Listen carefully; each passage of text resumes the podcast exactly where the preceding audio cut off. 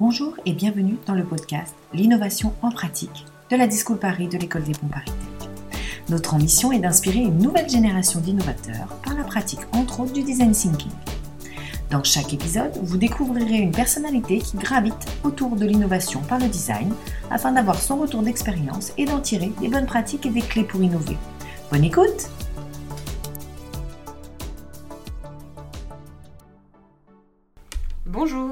suis Colline, membre de l'équipe de la Discool Paris. Aujourd'hui, pour cet épisode, je suis en compagnie de Benjamin Nussbaumer, ancien étudiant du programme ME310. Bonjour Benjamin. Bonjour Colline. Merci beaucoup d'être là euh, aujourd'hui. Pour commencer, est-ce que tu peux te présenter ton parcours et ton expérience à la Discool D'accord, bah ravi d'être là en tout cas. Et donc euh, moi je suis un ingénieur des, des, ponts et chaussées à la base. Euh, et j'ai fait ma dernière année à la Discool dans le Master ME310 en 2013, si je ne me trompe pas. Et j'avais travaillé à l'époque euh, sur euh, le sujet de la, salle de bain pour les personnes âgées avec la paire. Euh, donc c'était vraiment une super expérience pendant un an. et après ça, bah, j'ai continué à la D-School, mais de l'autre côté dans l'équipe encadrante, où là mon rôle c'était plutôt de coacher des projets, soit des projets encore ME310 ou alors des différents cours qu'on avait. Et j'ai pas mal travaillé à l'époque sur la problématique des seniors, donc j'ai continué sur cette, sur cette thématique-là. Et puis à côté de ça aussi, je suis musicien. Et euh, donc il y avait toute la réflexion un peu comment allier les deux, le côté design thinking, innovation et l'aspect musique. Et donc, euh, et donc tout au long de, mes 4-5 années où j'ai travaillé à la D-School, euh, j'ai pas mal réfléchi à cette question, bah, comment je pouvais allier les deux, ce côté musicien professionnel et ce côté euh, design thinking, je sais pas comment on pourrait l'appeler, et comment on pouvait créer des liens entre les deux. Bref, beaucoup de réflexions sur ce sujet et ça m'a amené euh, à travailler depuis maintenant un an euh, dans une jeune maison de disques, dans la partie innovation de cette maison de disques qui s'appelle Boost Music Group, où maintenant je travaille à mi-temps euh, dans la partie innovation de ce, ce, cette maison de disques et à mi-temps comme musicien professionnel. Voilà. On a l'habitude aussi de faire appel à toi pour animer des formations en vue de ton expérience. Et euh, donc, euh, dis-moi, en tant qu'ingénieur de formation, qu'est-ce que le design thinking a changé dans ta manière de voir les choses, de mener un projet, aborder une problématique? Alors, je pense qu'il y a plusieurs aspects. Un des aspects, c'était de justement essayer de reconnecter avec toute la partie empathique et créative que j'avais naturellement en tant, que, en tant que musicien, et de me rendre compte euh, que c'était aussi des qualités qu'on pouvait mettre en avant dans une résolution de problèmes, euh, et qui étaient en fait qui étaient vraiment clés. Donc il y a cet aspect-là. Et l'autre aspect, je pense, c'est de challenger les préconceptions. Euh, essayer d'aller comprendre mais pourquoi est-ce qu'on fait ça en fait? C'est quoi la raison derrière? Est-ce que c'est vraiment ça qu'on veut faire ou est-ce qu'il y a quelque chose derrière, un besoin latent euh, auquel, on, auquel on veut répondre? Super. Alors on fait souvent référence à toi euh, lors de nos formations comme bon exemple pour avoir utilisé le design thinking pour organiser ton mariage. Et aujourd'hui, on, est vraiment intéressé à ce que tu nous donnes plus de détails. Donc déjà, euh, comment tu as eu l'idée d'utiliser le design thinking euh, pour ce projet personnel? Donc, je me suis marié en 2017 et euh, donc j'étais en plein dans mes années à la D-School. Et il y avait vraiment une super énergie dans l'équipe où il y avait l'aspect bah, comment on peut appliquer le design thinking partout. Et donc là, moi je me mariais, l'été un an après. Et donc c'était, en fait, un mariage c'est quoi? Bah, C'est une expérience sur un ou plusieurs jours, avec des parties prenantes qui peuvent avoir des attentes plus ou moins exprimées, plus ou moins contradictoires. Et donc il y avait cet aspect, bah, en fait on se retrouve avec un groupe de personnes, des parties prenantes différentes, qui vont vivre une expérience, comment on peut utiliser le design thinking pour essayer de mieux comprendre quelles sont les attentes de chacun, des invités qui vont venir à la cérémonie, qui vont venir euh, à cette fête, des parents, mais aussi des mariés de nous-mêmes, qu'est-ce qu'on avait envie. Et donc c'est là qu'est venue l'idée, bah, comment est-ce qu'on pourrait utiliser certains outils de la, de, du design thinking et aussi surtout utiliser l'état d'esprit de cette démarche-là euh, pour euh, organiser, repenser notre mariage. Et du coup, comment, euh, comment vous avez procédé? Alors, déjà ce qui était super intéressant, c'est que ma femme, qui n'était pas ma femme à l'époque, mais maintenant qui est ma femme, Nishma, elle est moitié indienne, moitié italienne. Et donc on avait un peu un terreau où en fait il n'y avait pas forcément de, dénominateur commun où on se disait le mariage c'est comme ça que ça se passe. Elle, mariage indien, mariage italien, ses parents étaient hindous, maintenant elle est chrétienne. Donc il n'y avait pas vraiment une forte culture de mariage dans leur famille. Moi, il y avait une culture de mariage franco-chrétien, on va dire, Mais donc ça nous a poussé à nous, à, comme il n'y avait pas de dénominateur commun, à nous pousser, à, nous interroger, mais qu'est-ce qu'on veut faire et pourquoi est-ce qu'on veut faire ça? Et donc on a commencé à se dire, bah, on va essayer d'interroger des gens pour comprendre c'est quoi pour eux le mariage idéal. On va interroger nos parents pour essayer de comprendre c'est quoi les attentes qu'ils vont avoir. On va interroger d'anciens mariés pour comprendre comment ça s'est passé votre mariage. Si vous le refaisiez, qu'est-ce que vous feriez Qu'est-ce qui était bien, qu'est-ce qui était plus difficile Et on s'est interrogé nous-mêmes euh, avec des post-it et tous ces trucs-là, pour essayer de mapper les différentes idées, quelles sont nos attentes, c'est quoi en fait qui est central pour nous, euh, pour ce moment, cette expérience qu'on veut vivre. Et on a essayé de donner sens à tout ça pour essayer de voir, ok, quelle est la solution, l'expérience de mariage qu'on va concevoir, tout en sachant qu'un mariage, c'est aussi quelque chose qui. Le but, c'était pas de réinventer un, il y a le mariage, il y a le Pax et il y a le Benjamin et Nishma euh, quelque chose. C'était vraiment de rester ancré dans tout l'héritage de ce qu'est un mariage. Donc il y a certains codes et des traditions qui faisaient sens et dans lesquels on voulait s'ancrer, tout en réinventant certaines choses et les adaptant à, nous et notre environnement. Et donc là, il y a plusieurs résultats qu'on a eus. Euh, si je donne quelques éléments en vrac, les invités, c'était intéressant de voir que on va inviter plein de gens à son mariage, et puis on est là, on va faire des plans de table, mettre les gens à côté, ils vont devenir potes, ça va être génial, va y avoir une ambiance de fou. Et en fait, on s'est rendu compte que beaucoup de personnes nous disaient, bah, en fait, moi c'est toujours galère, je veux un mariage, je connais pas grand monde, c'est souvent awkward, un peu gênant avec les gens, il y a beaucoup de temps d'attente, et en fait j'ai du mal à rencontrer les personnes, et c'est juste à la fin de la soirée où on a vraiment bondé, enfin on a vraiment lié d'amitié avec les gens, euh, mais c'est déjà la fin du mariage. Donc il y avait tout, cet aspect-là. Il y avait aussi des aspects plus anecdotiques sur le temps de la danse. Parfois, ce qui est central dans un mariage, c'est la nourriture et la danse. Mais il y avait pas mal de personnes et des personnes qu'on voulait inviter où la danse, c'était pas forcément ce qu'ils avaient envie de faire. Pourtant, c'est peut-être 50% du mariage. Et c'était plutôt des fois un temps qui pouvait être... Euh, c'était sympa d'en avoir un peu, mais pas que ce soit l'intégralité du mariage. Ça, c'était la partie invitée. Sur nos parents, c'était intéressant parce que mes parents, ils avaient aucune attente, mais ils avaient des attentes. Tu veux quoi, papa? Rien, bah, rien du tout, moi c'est ok. Et en fait, quand tu creuses un peu, c'était pas des attentes, je veux, je veux inviter tous mes amis et toutes ces choses-là, mais c'était plus. Eux, ce qu'ils voulaient, c'était se sentir acteur du mariage. Et par sentir acteur, c'était de leur donner une marge de responsabilité et de prise de décision dans l'organisation du mariage.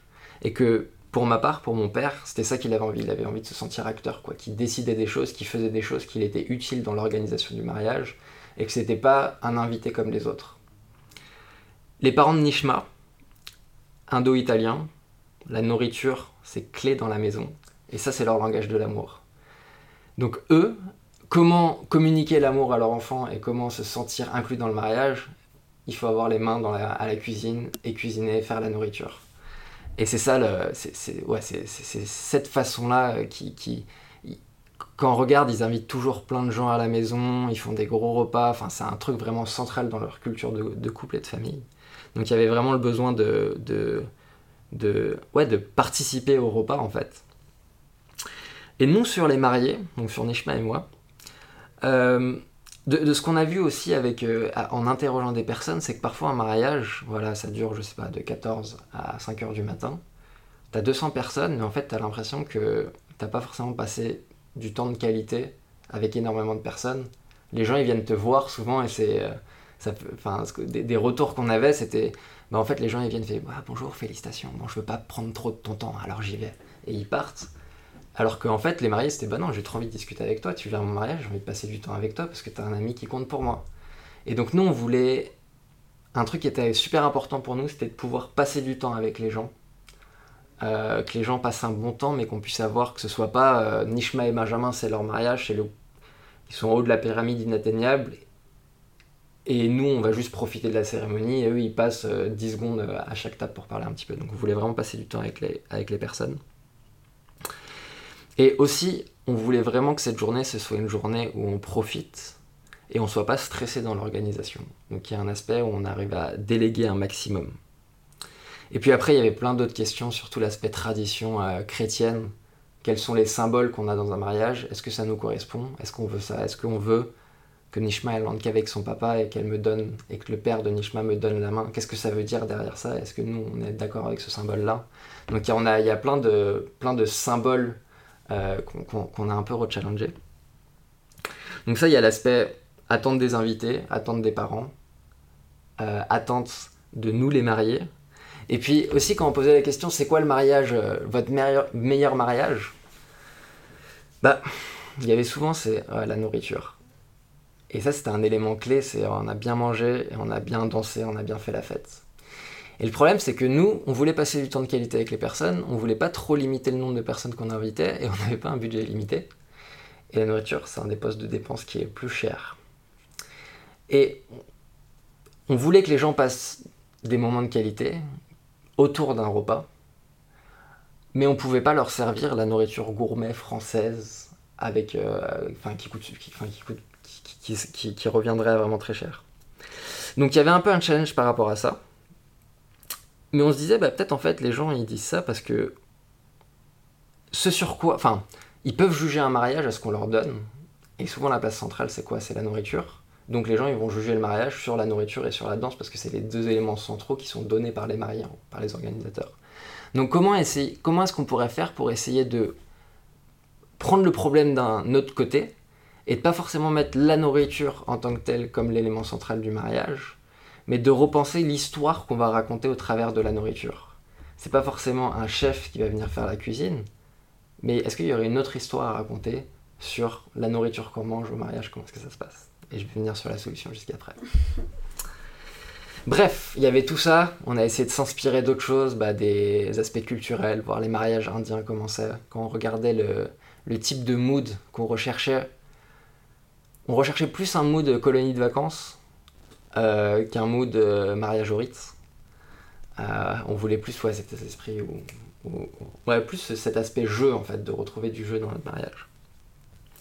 Et puis après, on est allé aussi dans des petits détails où on a fait les courbes d'expérience des invités.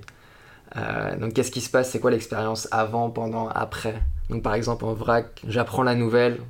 Là, je suis au top, je suis super content. Benjamin et Nishma, ils vont se marier.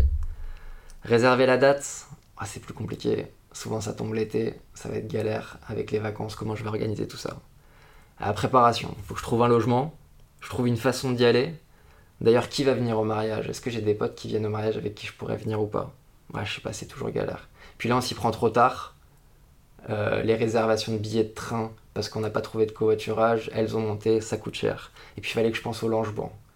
Bah, le logement c'est galère. Est-ce qu'il y a moyen de faire ça avec plusieurs personnes? Mais comme je sais pas qui vient, je sais pas avec qui je pourrais le faire. Bref, tous ces aspects-là. On sait pas trop quoi faire comme cadeau aussi, qu'est-ce qui va faire plaisir au, marié. Bref, tous ces trucs-là avant le mariage, euh, avant de venir sur, euh, euh, le, temps de mariage. Et ensuite, il y a l'arrivée sur le lieu. Alors j'arrive sur le lieu, déjà il faut que je trouve le lieu. j'arrive, je m'installe pour. Je dois trouver les lieux où je dors et je peux être surpris des fois par les c'est quoi le logement dans lequel j'arrive. On est très fort pour faire des très belles photos des logements maintenant, mais parfois il peut y avoir des surprises à l'arrivée. Je prends du temps pour discuter avec les gens, c'est super, j'aime beaucoup. Et puis là, il y a des temps d'attente, je sais plus trop quoi faire. Bref, c'est quoi le programme? Je veux rencontrer des nouvelles personnes. Au fait, je parle un peu avec quelqu'un, mais je le revois pas après. Bref, on a essayé de se dire c'est quoi tous les moments de l'expérience qui constituent un mariage? C'est quoi les moments qui vont être critiques, qui vont être ce que les gens ne vont pas aimer? C'est quoi les, moments que les personnes vont aimer? Et essayer de proposer des petites solutions à chaque fois, en tout cas dans ce qu'on pouvait, sur toutes les expériences qui étaient, qui étaient mal vécues par la personne. Donc on a fait un peu tout ça. Est-ce que j'arrive sur la solution maintenant? Ah oui. Raconte-nous euh, à la fois les résultats et euh, les retours des personnes que vous avez eus. Ouais. Et donc, on est arrivé sur, euh, sur, sur, après plusieurs, on a essayé de brainstormer des solutions, on a prototypé à notre manière, c'est-à-dire qu'on allait voir nos amis, on leur racontait, et si on faisait un mariage comme ça, ou là tu faisais ça, tu faisais ça, tu faisais ça, qu'est-ce que qu'est-ce que t'en penses? Et on essayait d'avoir des retours à des personnes en, faisant ce type de, de petits protos, quoi. Et, euh, et, on est arrivé en fait à un mariage où plusieurs aspects, on a déjà choisi, donc on avait toujours cette contrainte budgétaire, hein. donc ça c'était, on n'avait pas budget infini où on a fait un mariage déjà qui était étalé. On n'a pas fait quelque chose sur un jour, mais on a fait quelque chose sur quatre jours. Donc c'était du jeudi au dimanche, où le but c'était de faire arriver les gens par vague. Premier jour, famille nucléaire, famille proche. Deuxième jour, les cousins arrivent. Troisième jour, là c'est tous les invités, amis qui arrivent. Enfin, deuxième jour c'était le cercle proche et troisième jour c'était le cercle d'après. Et ça c'est trop bien parce que ça nous, ça nous a permis vraiment de profiter de chacune des personnes dans chacun des cercles. Euh, et de, en fait, on a pu passer du temps avec la plupart des, personnes et vraiment du temps, du temps de qualité en faisant ça sur 4 jours. Et pour tout l'aspect euh, comment faire comment faire que les gens puissent rencontrer des personnes, comment faire que papa puisse se sentir inclus et les parents de Nishma se sentent inclus, on s'est dit, bah, on va essayer de faire un mariage qui va être beaucoup plus participatif en fait et de faire que les personnes soient pas juste participants au mariage, mais que d'une façon ou d'une autre, ils, être, puissent être aussi être acteurs euh, du mariage. Euh, et donc ça, papa était ravi. et, euh, et, donc on avait plusieurs, donc ça demandait toute une organisation, parce que c'est facile de dire on veut faire quelque chose de participatif, mais c'est plus compliqué quand il s'agit de dire qui fait quoi et comment on fait en sorte que chaque personne fasse la bonne tâche et que ce soit clair pour chacun. Et donc ça, on avait plein de pôles. Il y avait les, pôles de nourriture pour chacun des repas, les pôles sono, macrovision, un peu stratégique, quoi. Euh, sur la cérémonie, sur tout l'aspect logement, sur l'aspect finance, tous ces aspects-là. On avait des responsables de pôle, ils avaient chacun une fiche de poste, et puis chacun nous disait un peu de combien de personnes est-ce que tu as besoin pour faire ça. Euh, Anza, qui est la mère de la mariée, tu dois faire euh, du lacis, de combien de personnes tu as besoin pour faire ce lacis. Et donc voilà, ils nous ont dit leur, les, chaque pôle nous ont dit leurs besoins. Et puis au moment de l'inscription au mariage, on a envoyé un questionnaire aux invités demandant il y a ces différents pôles, dans quel pôle est-ce que vous voulez servir? Euh, Sachant que ça représentait peut-être euh, deux fois une heure de travail à des, à des moments précis. Et comme ça, on a pu constituer plein de petites équipes. Euh, on a fait en sorte aussi que le haut de la pyramide, ce soit pas Nishma et moi, mais ce soit une personne au-dessus qui lui savait tout aussi bien que nous. Il fallait bien lui transférer toute la, toute la knowledge de telle sorte que pendant le mariage, ce soit pas nous les référents pour tout, mais ce soit lui qui prenne toutes les questions, et pas nous. et, euh, et, donc ça, c'était voilà, la préparation avant le mariage. Je vais pas dans tous les, dans tous les détails, mais après, à l'arrivée, il y avait un verre de Pimps, un alcool euh, anglais, parce que ma famille aussi a grandi en Grande-Bretagne. Et ils arrivaient à l'accueil, il y avait une accueil dès qu'ils arrivaient, ils garaient leur voiture rapidement. Et puis là, ils avaient le programme du week-end, c'était quelle équipe, où était leur logement, quelqu'un les envoyait dans leur chambre.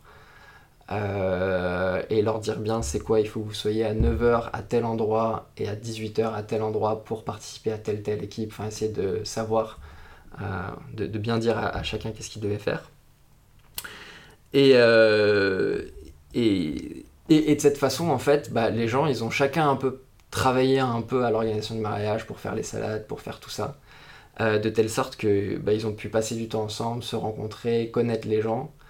Euh, et quand ils n'étaient pas en train de travailler pour le mariage, on avait fait plein d'activités. Il y avait terrain de volet, de la pétanque, du molki, du tir à l'arc, toutes ces choses-là, de telle sorte que ça puisse être vraiment retrouver cet aspect colonie de vacances un peu. Et je vous avais parlé tout à l'heure de l'axe nourriture qui était compliqué parce que souvent les gens ils attendent que la nourriture euh, ce soit un peu un des éléments clés.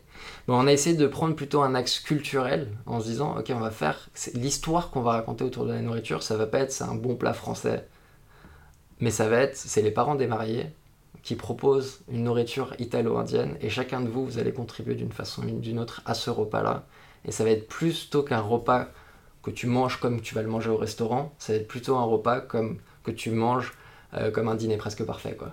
Où t'invites les gens. Et même, euh, on a proposé à chacun d'amener une bouteille de vin. Et en fait, il y a des gens qui sont venus avec 6-7 bouteilles de vin. et comme ça, c'est chacun venait un peu avec une histoire de lui-même euh, au mariage. Enfin bref, il y avait plein d'autres petits éléments comme ça. Je vous ai parlé de la danse. Bah, le soir, il y avait stand chicha, whisky, cigare et d'autres activités de telle sorte que ceux qui voulaient pas danser, ils pouvaient faire autre chose. Euh, ouais, plein, plein, d'autres petites activités comme ça. Trop intéressant. Vous avez dû euh, bien vous amuser à brainstormer euh, et, trouver des super solutions. Quel type vous avez eu, des... quel retour vous avez eu de la part des invités? Parce que c'est assez atypique quand même comme format de mariage. Et en fait, c'était super encourageant parce que vraiment, les, les, les gens, on n'avait jamais mentionné ce type colonie de vacances, mais c'était intéressant au, moment des au revoir, donc le dimanche midi. Euh, où tu sentais que les gens, ils avaient vécu un truc en fait. Et ils avaient rencontré des gens, certains, ça leur avait fait même du bien dans, pour leur couple en fait. Parce qu'un mariage aussi, bah, on va parler de l'amour, de toutes ces choses-là. Et donc, euh, ouais, il y avait vraiment des, témoignages touchants des personnes. Et ils avaient vraiment vécu ce côté colonie de vacances où ils jouaient, ils se prêtaient au jeu. Au final, ils étaient contents de, bah, de temps en temps participer au LACI et faire, et, faire les activités. Et euh, t'avais.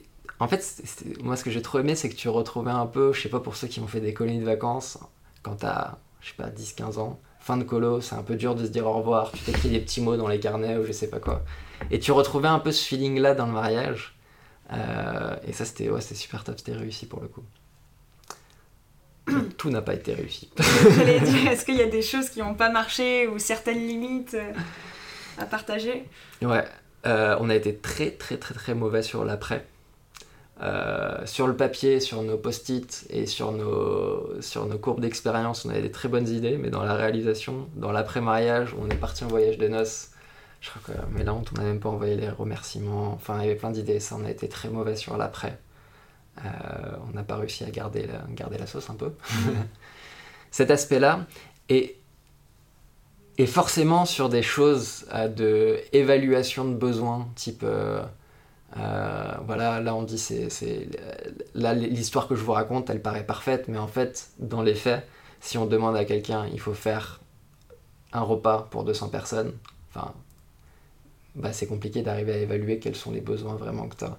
Et là-dessus, on a, sur les besoins, je sais qu'il y a notamment les parents de ma, de ma femme qui, qui, ont, qui ont dû pas mal encaisser. Et donc on a mal accompagné ça. Donc voilà, il y avait plusieurs petits éléments qu'on a, enfin petits, petits ou gros éléments qu'on avait mal anticipés. Bon, ça avait l'air quand même d'être une belle réussite et, euh, et, euh, et, du plaisir pour, euh, pour beaucoup c'est vraiment un super exemple d'application du design thinking dans un projet perso. Quels sont les avantages pour toi de la, méthodologie dans cette réflexion que vous avez eue? Euh, ça, revient un peu à ce que je disais au début, c'est se poser la question du pourquoi et pourquoi on fait chacun des éléments et comment on peut rechallenger certains, certaines des, traditions. On a toujours fait comme ça et c'est normal, un mariage ça se passe comme ça. Nous, ça a été favorisé parce qu'il y avait un couple italo-indien, franco, je sais pas quoi, donc ça nous a forcé à faire ça. Euh, mais l'avantage, c'était vrai, vraiment de à chaque fois, de dire bah, pourquoi est-ce qu'on fait ça? Et est-ce qu'on voudrait faire autre chose? Pourquoi? Parce qu'on fait ça depuis mille ans et qu'on veut rentrer dans cet héritage. Ok, bah ça, on y va dans cet aspect de la cérémonie. Et donc, ça nous a aidé à challenger, mais souvent après, quand on challenge, on peut se retrouver face à un mur, c'est ok, on a challengé tout ça, on veut pas faire ça, mais qu'est-ce qu'on veut faire? Et, donc il y avait toute la partie d'après, plus créativité, euh, essayer d'aller s'inspirer d'autres types de, d'expériences qu'on voudrait vivre, euh, qui a été super riche en fait, euh, pour nous aider de pas juste challenger des assumptions et de se dire bah pourquoi je fais ça, je sais pas, il faut faire autre chose, mais nous donner des solutions sur comment faire autre chose. Super. Et euh, est-ce que tu aurais des bonnes pratiques pour l'appliquer dans un contexte perso? Parce que j'ai l'impression que tu parles beaucoup de bah, chercher le pourquoi dans les choses et c'est vraiment intéressant et que c'est quelque chose que tu as intégré euh, dans ta manière d'aborder les choses euh, suite à ton parcours. Quelles bonnes pratiques, du coup, tu partagerais pour appliquer le design thinking dans un projet perso? Je, pense un, des aspects, et je ne sais pas si c'est l'aspect principal, mais c'est d'utiliser les outils de visualisation. c'est que ça nous a beaucoup aidé, nous, de bah, souvent dans les projets design thinking, on voit ces gros murs de post-it, etc. Mais ça, peut être un peu cliché, mais nous, ce que ça nous a aidé, c'est on a le cerveau commun qu'on avait avec ma femme. Enfin, on a chacun notre cerveau. Et ce mur de post-it, c'était un peu notre cerveau commun où on arrivait justement à visualiser, mapper toutes les attentes de chacun, les problèmes, les premières idées qu'on avait, et de pouvoir donner sens à tout ça en utilisant même des outils. Je sais qu'il y a il va y avoir un, podcast avec CU sur le visual thinking. Bah, comment utiliser le visual thinking pour réorganiser ses idées, pour clusteriser, pour donner sens à tout ça. Et ça, ça a été vraiment très puissant. Et un autre aspect, c'est euh, le design thinking. Il y a une boîte à outils et tous les outils ne sont pas utilisés pour tout. Euh, tu vois là ce que je t'ai dit, le prototypage, c'était plus difficile. Ce qui nous a beaucoup aidé, c'est la recherche ethno, euh, donc plutôt la première phase les outils de créativité. Et il fallait arriver à bien piocher, bah, c'est quoi les outils qui vont faire sens pour le besoin que je suis en train d'aborder. Et, de pas juste appliquer la méthode frontalement et se dire il faut exactement que je fasse tout. Euh, et de essayer de pondérer les phases, celles qui vont faire le plus sens par rapport au problème qu'on a. Super. Est-ce que euh, tu aurais une ressource inspirante à partager à notre audience? Je pense que une des choses qui a beaucoup aidé, euh, et, je parlais de quand on était à la D-School, ce moment-là où, j'organisais le mariage et on essayait de designer, design thinker tout. et c'était un livre notamment de, qui s'appelle euh, Design euh, the Life You Love de Ice Birsel, donc A-Y-S-E, plus loin B-I-R-S-E-L. Et, et, justement, elle, c'est ce qu'elle partage dans ce livre, c'est plein de comment on peut utiliser des outils de l'approche design pour des problèmes de notre vie de tous les jours.